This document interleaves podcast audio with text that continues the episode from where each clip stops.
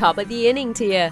Welcome to the Irish Baseball Podcast, brought to you by the Irish American Baseball Society. If you love baseball and if you love Ireland, stay tuned for a discussion of all things Irish baseball. Hello, and welcome to episode 45 of the Irish Baseball Podcast. I'm your host, Rick Becker. In today's episode, I will continue to be interviewed by Brian McCartan. We started our conversation two weeks ago in episode 44. Brian talked with me about my recent pilgrimage on Ireland's National Famine Way to raise money and awareness in the fight against domestic violence. Today, we will continue to talk about my hike across Ireland, but we will also start talking about Brian's passion music. I've had a 25 year long career in radio, and Brian is a fixture of the New York Irish music scene. In fact, expect to hear Brian interviewing artists from that New York Irish music scene on an upcoming project he's doing with the Irish American Baseball Society. As I mentioned, my pilgrimage was to raise money for survivors of domestic violence. I teamed up with the charity CASA of Pinellas County here in the St. Petersburg area of Florida. October is Domestic Violence Awareness Month so I'm keeping my fundraiser going until the end of this month. My link is run directly through CASA, so there are no processing fees or middlemen.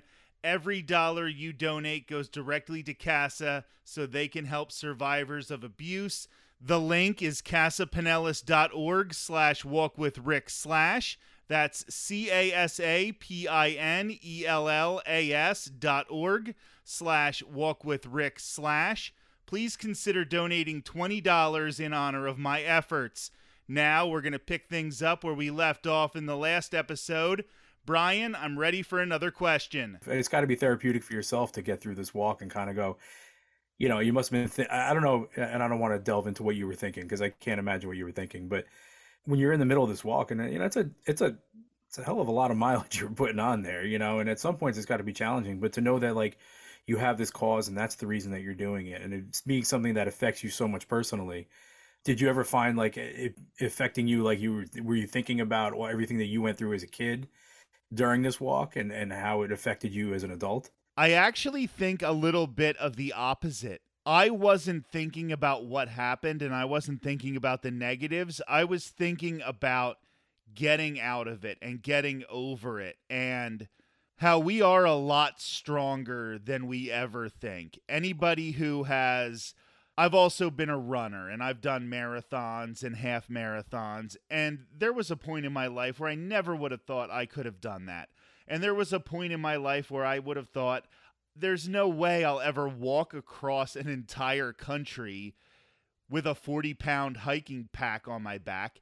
Like, we can do so much. And I think it almost inspired me and it made me think about all those people who are getting out of those situations. Like the money we're raising for CASA Pinellas County, Florida, those are already women and children who have gotten out of the situation. They have already done something incredibly brave, incredibly hard, and we can do things that we do not think are possible. And that's more what I was thinking about than delving into all of those emotions because, yes, when you're on the trail, you've got nothing to do but think. And it could have gone into some dark places, but it really didn't. And I just kept going and I kept putting one foot in front of the other. And I kept thinking about all of those people who were in much worse situations, can't take two months off to go to another country and raise money for a charity, who don't have that kind of money, who don't have that kind of stable life. My wife, I don't want to say let me do this, but let's be honest, my wife let me do this. So yes, So it was one of those things that made me more optimistic. And when I was in those moments where there's nothing in front of you but a dirt trail and nothing behind you but a dirt trail and you're just putting one foot in front of the other what i was thinking about was mostly positive the entire time yeah it's great it's uh you know i'm a music guy that's kind of my thing is i'm a music guy there's always a, a, a beatles line that always sticks with me and i, I kind of always try to keep it in mind whenever things get kind of daunting and things get kind of hard at home. I always kind of think of the whole take a sad song and make it better. Take a sad song, make it better. You know, like, and that's exactly what you did. You took a, a really bad situation that you dealt with your entire life and still deal with, I'm sure now, and then finding a way to make it into a positive, and that's it's a respectable thing, and and uh, you know, kudos to you for even you know for doing this. It's a great it's a great cause, and it sounds like it was a great time. Last year, as I was gearing up for this, I was a volunteer blog writer for a completely separate domestic violence organization. And I wrote a blog about the music that I was going to put on my playlist. That was one of the questions I was going to ask you, too. Great minds definitely think alike. So I had done this blog about the songs that I was going to put on my playlist specifically related to domestic violence. And there were some heavy ones like no Son of Mine from Genesis and Luka from Suzanne Vega. I think those are songs that a lot of people sort of associate with domestic violence. But there are a lot of songs that are about abuse that sort of fly under the radar. And one of them for me was Pearl Jam's Rear View Mirror. And I had that one going a lot. And that song is about putting the abuse in the rearview mirror. That's about driving away. That's about finding your own freedom. It's not about wallowing in what happened. It is about getting out of the situation. And I always think about the line that I'm not about to give thanks or apologize. Like, I'm going to get out of this situation. And I know I didn't do anything wrong. And I know I didn't deserve it. And I am just going to look from my rearview mirror as I keep moving forward. And that was the perfect song to have on my playlist for this walk. I got to spend September 11th at Madison Square Garden with Pearl Jam. And the set closer for before the encore was Rearview Mirror. On, on top of not to get into like a concert review, but I've seen Pearl Jam uh, tons of times, twenty uh, something times at this point. You know. Just a side note, it's twenty one for me and five Eddie solo. So yeah, so you're you're with you're on the same page as I am, and uh, I've seen hundreds of concerts, and and obviously having a lot of them be Pearl Jam shows.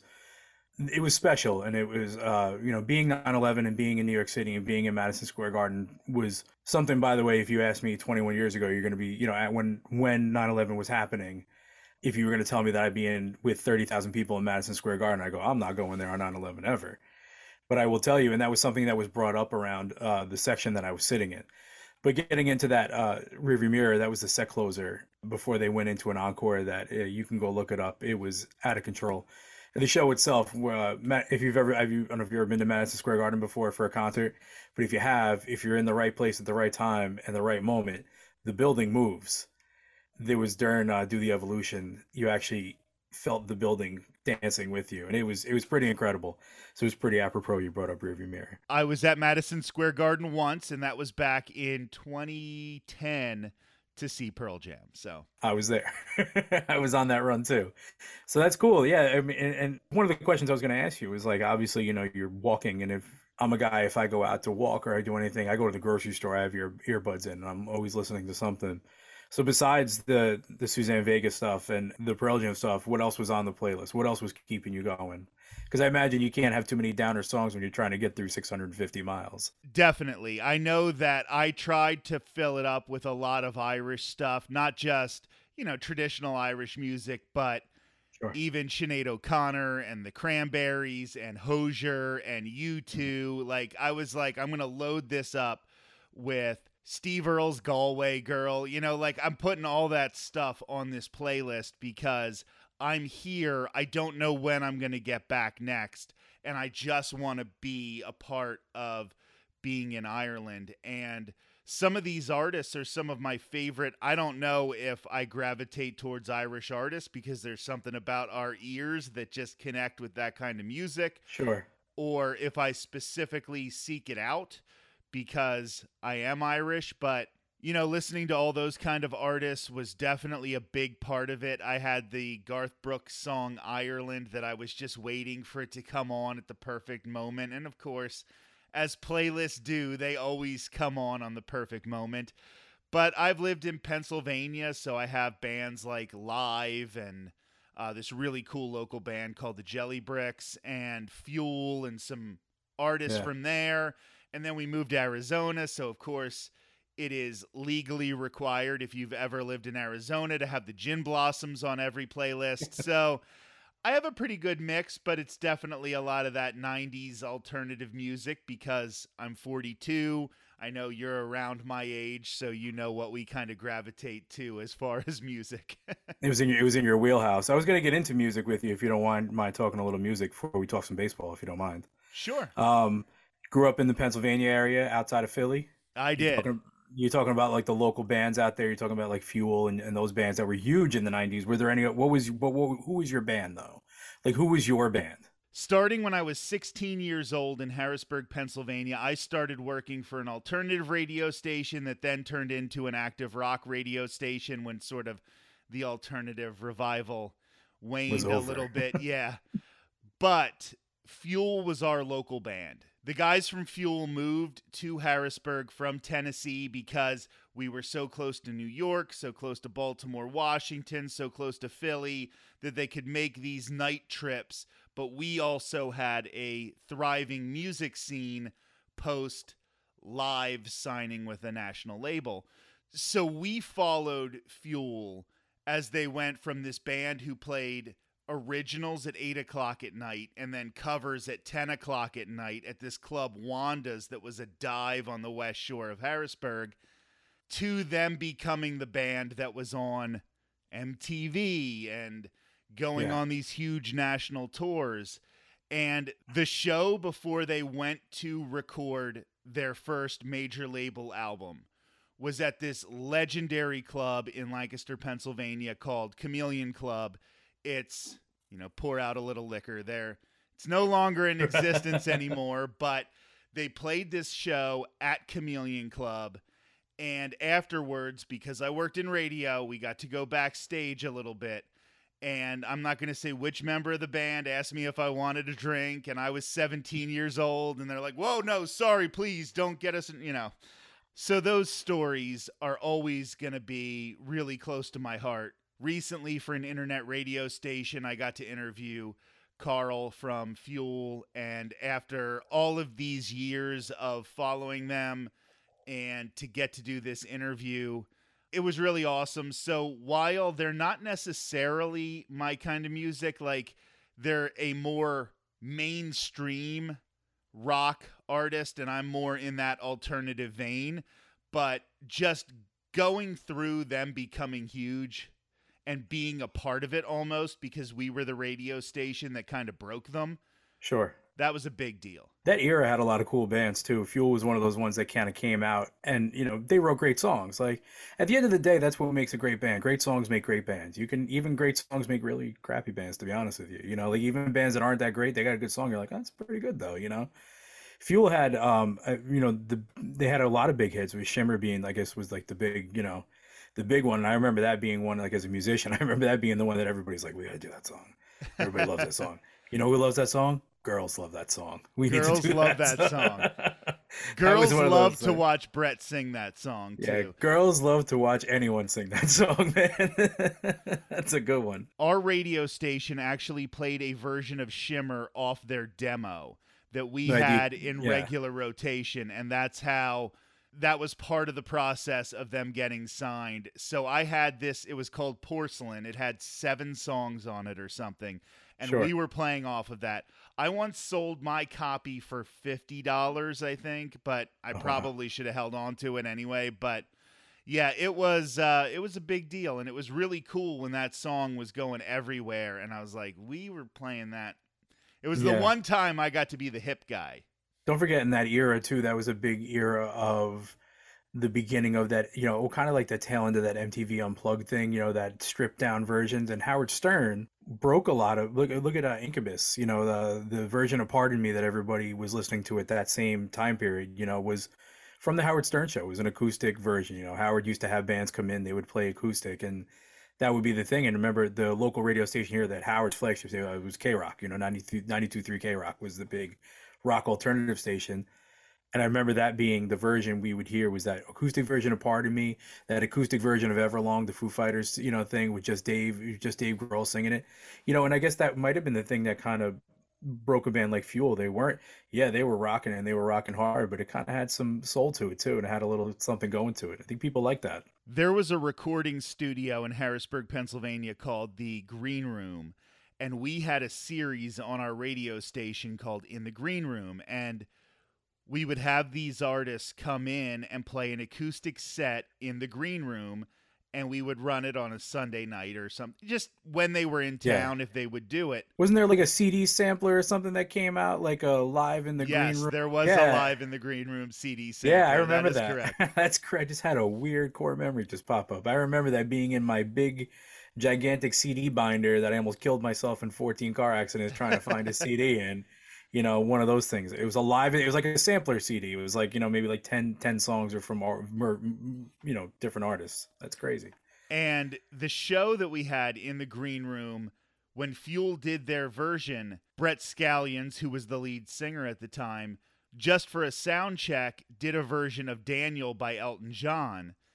And right. we ended up spinning it and oh, it wow. ended up becoming a huge hit. But I did want to say one other thing about that radio experience is my first full-time job ever, a couple months after high school, was listen to Rick Becker before Howard on this particular radio station. I yeah. was Rick Becker before Howard because I was doing overnights there and it was really cool experience. You were saying that version of Daniel. I don't know if you uh, know the last year there was like an Elton John. Last year, the year before, there was an Elton John tribute album uh, released.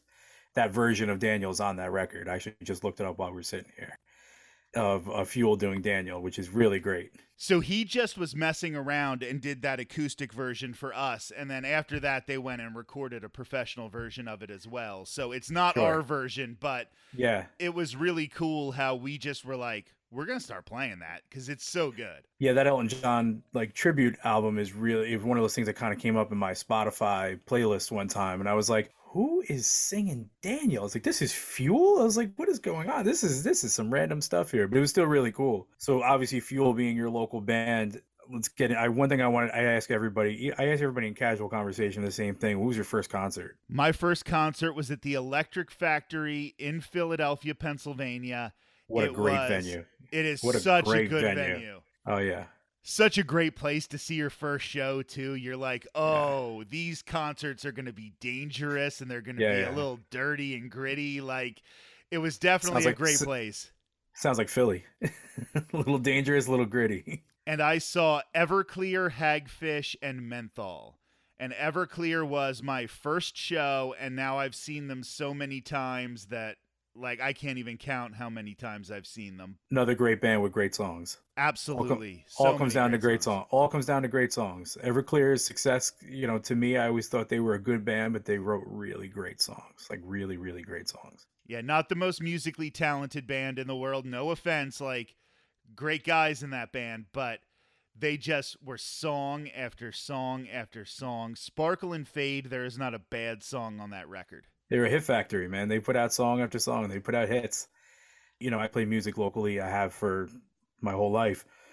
For the majority of the time, I've, I've been caught in this like Irish music scene. That's kind of been my my thing. Years ago, we started kind of like bringing other music into like these like Irish gigs, you know, these Irish American gigs, and then we would bring in like we were doing Irish songs, but then we were kind of like, hey, let's play a Zeppelin cover. Hey, let's play a Rolling Stone song, and we started doing some of like that '90s stuff. And I tell you, it kills because we're playing Hey Jealousy by the Gin Blossoms with a fiddle player and an accordion player, you know, and, and people are like, what is going on? And I got to tell you, it's kind of been like my thing, kind of been my niche thing for all these years. And at this point, I don't ever want to stop doing it like that. You know, it's kind of been cool. But we do we do a couple of Everclear songs and stuff like that once in a while. It's a it's a cool little thing. And see, again, it goes back to good songs. Good songs transcend everything at the end of the day. I had mentioned living in Arizona and becoming a really huge Gin Blossoms fan when I was out there because it's almost required.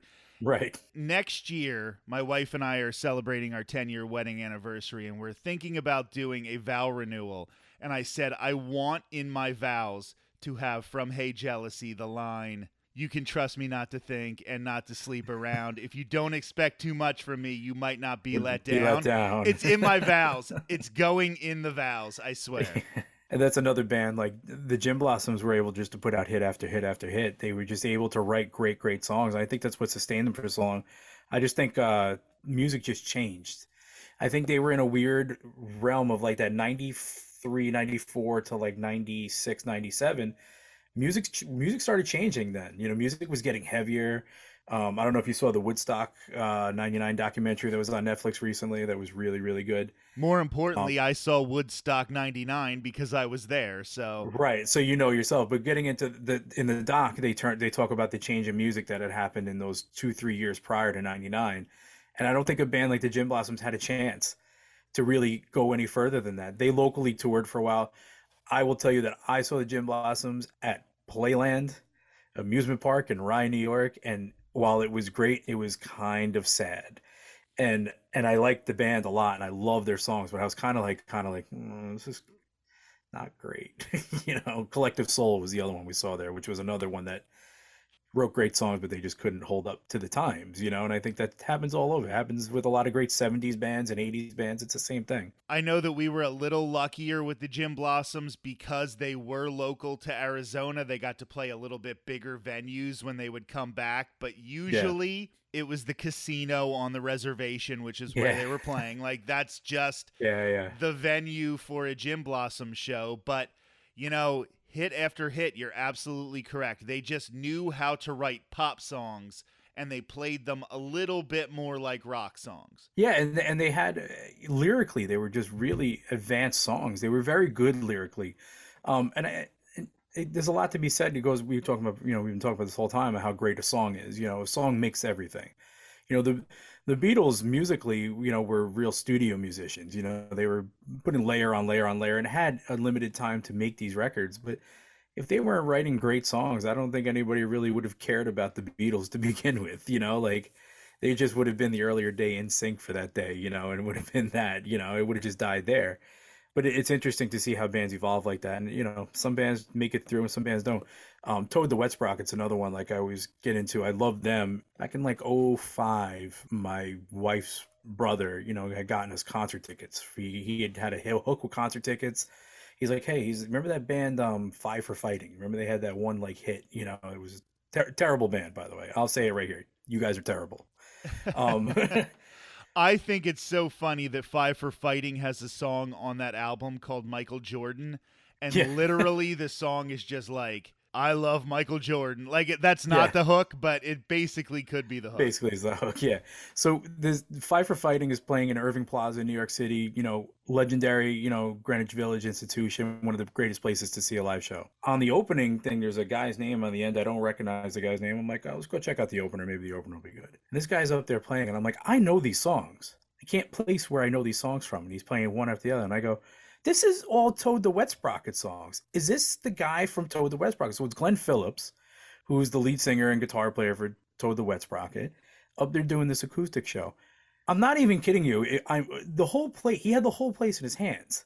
The whole place is in his hands, you know. And he goes, he does the encore, you know, walk on the ocean. Everybody loves it. He's like, we'll do one more song. What does everybody want to hear? And everybody's yelling like 30 Toad the Wet Sprocket songs. You're like, I forgot about all these songs. Like those guys wrote great songs. Anyway, Glen Phillips came out to the lobby later and met every single person who was there to see him, and not one of those people was there for Five for Fighting because they were terrible, terrible. So that's my Five for Fighting story and my Glen and why '90s uh, bands are the best because Glen Phillips and who I still follow now, and I if he comes to town, I'm running to go see him because he's great. I'm going to share one final music story here because I think you'll appreciate it as a New Yorker, but getting back to Everclear, so after Sparkle and Fade, they went back and they were trying to write their follow up album. And their follow up album, So Much for the Afterglow, ended up being the one with all the hits Father of Mine, I Will Buy You a New Life. Like it was just hit after hit on that album. And I saw him do an acoustic show trying out the songs on that record at the Mercury Lounge in New York City. I have not, to imagine that's a venue that you've been to many, yeah. many times. And that's another one of those like New York City dirty, gritty institutions of, of a building. It's kind of cleaned up now. You know, Live Nation taking a lot of these buildings has made them abide by little things called fire codes and health codes now. But you know, back in the day, these places weren't so clean. And, and Mercury Lounge is one of those ones where at any moment you could see a really terrible avant garde, you know, accordion uh, folk band banging on a garbage can. And then right after that, you'd have a 90s singer songwriter go up there and, and blow your face away and be like, what is going You know, it was one of those places on, on a Tuesday night, you could check out uh, two dogs barking on a snare drum, and then after that, you'd have this really incredible punk band go up there and blow your mind away. You know, it was, it was a cool place like that. Those places are few and far between now. I don't know how many places are. You know, I don't get out to too many shows anymore. You know, so uh, I can only imagine what the uh, music scene is like now. Mercury Lounge, what a great building. What a great show. I'm Rick Becker. I want to thank Brian McCartan for taking over the interviewing duties for these past two episodes. It's been so important for me to get this fundraising information in front of as many people as possible. So, Brian, I really appreciate everything you've done for me. Domestic Violence Awareness Month is happening now, so please consider donating to CASA of Pinellas County, Florida at casapinellas.org slash walkwithrick slash also, get ready to hear a lot more from Brian McCartan in association with the Irish American Baseball Society. This has been episode 45 of the Irish Baseball Podcast. Thanks for listening to the Irish Baseball Podcast. The Irish Baseball Podcast is a production of the Irish American Baseball Society. Visit us online at irishbaseball.org and connect with us on social media. And remember, there's no place like home.